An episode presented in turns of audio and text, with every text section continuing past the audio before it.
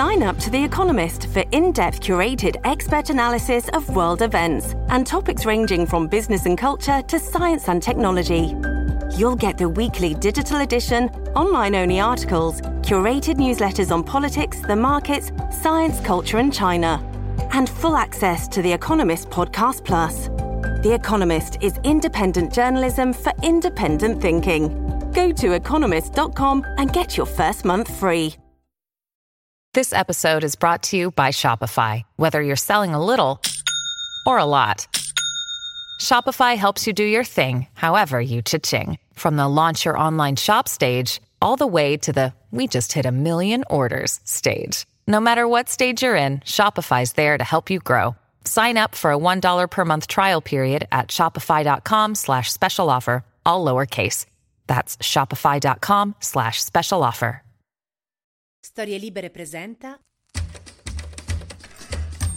28 agosto 2023, io sono Alessandro Luna e queste sono le notizie del giorno.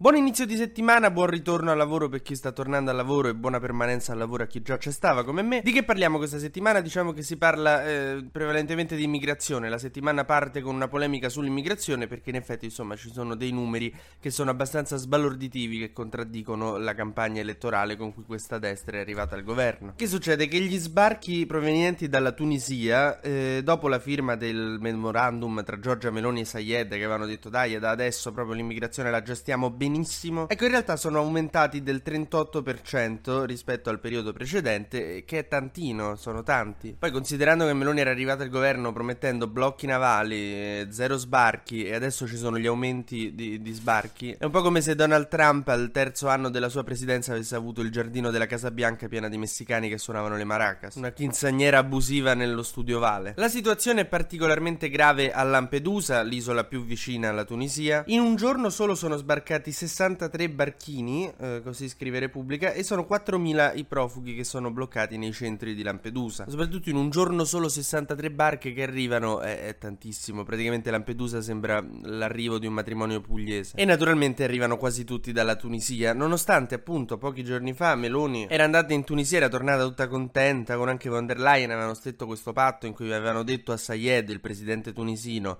oh non ci fa più arrivare i migranti, mi raccomando, lui certo raga. D'ora in poi qui porte chiuse, non parte più nessuno e poi invece eh, insomma stanno arrivando un sacco di immigrati che stanno anche creando delle difficoltà per il numero in cui sono al sistema di accoglienza del, dell'Italia. Praticamente se Sayed fosse un buttafuori in discoteca alle 10 e mezzo di sera la discoteca sarebbe piena di ragazzi maschi e single. E che non mi sa filtrare. Ma come ha ricordato il presidente Mattarella venerdì al meeting di Rimini, quando parliamo di immigrazione parliamo di numeri, in realtà dietro ci sono vite umane, quindi insomma sempre ricordiamoci di cosa stiamo parlando. In particolare la maggior parte di loro viene dalla Guinea, dalla Costa d'Avorio, dalla Tunisia e dall'Egitto, queste sono le nazionalità. E insomma la causa principale delle migrazioni sembrerebbe essere quella del cambiamento climatico, quindi Salvini, cioè non devi accannarti fare il negazionista climatico perché vuoi bene ai tuoi figli o a noi non vuoi farci morire di caldo tra 50 anni, fallo perché così arrivano meno neri. Cioè, cerchiamo di trovare un, un terreno comune. Non vuoi credere agli scienziati, va bene, però più cambiamento climatico, più immigrati. Magari vedila così e ti troviamo per strada incatenato a un cancello insieme a Greta Thunberg.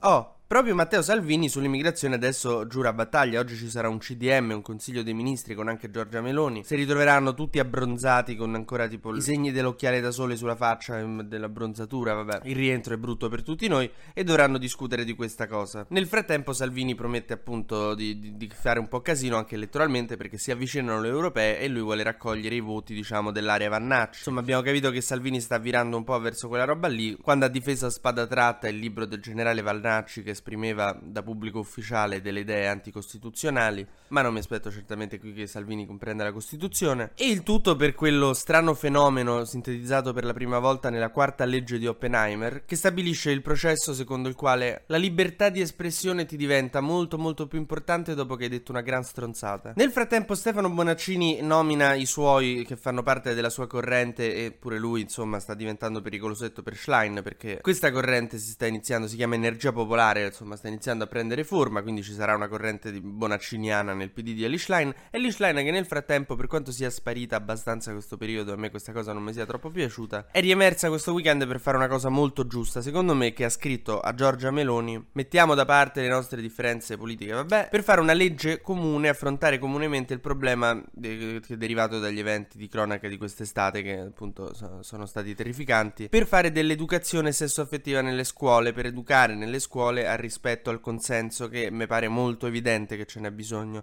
E questa è una cosa molto giusta che ha fatto Elish Line. Meloni non ha risposto. Mi dite, ma perché Meloni deve rispondere? In realtà, se voi andate su Instagram dove lei ha proposto questa cosa, scorrete due post sotto, ci sta una card di Elish Line sull'immigrazione sotto il commento di Giorgia Meloni che dice: Ma che cazzo dici? Quindi il tastino ce l'ha per scrivere Giorgia Meloni, Instagram ce l'ha. Spero che insomma abbia la lucidità a un certo punto per accogliere questa proposta di Schlein che secondo me è molto urgente. Ma facciamo un breve consueto giro sugli esteri. Gli ucraini eh, avanzano, questa è una notizia. La controffensiva sta abbastanza procedendo, vanno verso sud, villaggio per villaggio, molto piano, anche perché i russi comunque occupano da più di un anno quelle zone lì, la regione di Kherson. E quindi non è come entrare in galleria a Milano, che capito, entri e non ti controlla nessuno. Purtroppo ci sono un sistema di trincee che sono avvicendate, nel senso che superi una trincea ce n'è un'altra, superi una trincea ce n'è un'altra. E quindi insomma la controffensiva va così. Mentre dalla Russia di Putin arriva un una notizia, cioè che hanno controllato che il DNA è effettivamente Prigozhin, dice che il DNA è suo, quindi e non ci sono più dubbi, secondo loro, Prigozhin è morto, c'è, c'è la prova del DNA che, de, del poco che ne era rimasto in quell'aereo, anche se io sono sicuro che a Natale ognuno di noi avrà uno zio complottista che non crede all'allunaggio e alle torri gemelle, che gli direi, però perché sai quando è morto Prigozhin, secondo te Prigozhin è morto? Questo è quello che ti vogliono far credere. Invece gioco, invece gioco i soldi della tombola su sto fatto.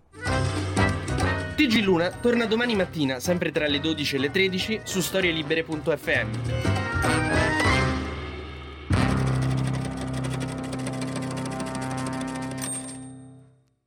Una produzione storielibere.fm di Gianandrea Cerone e Rossana De Michele.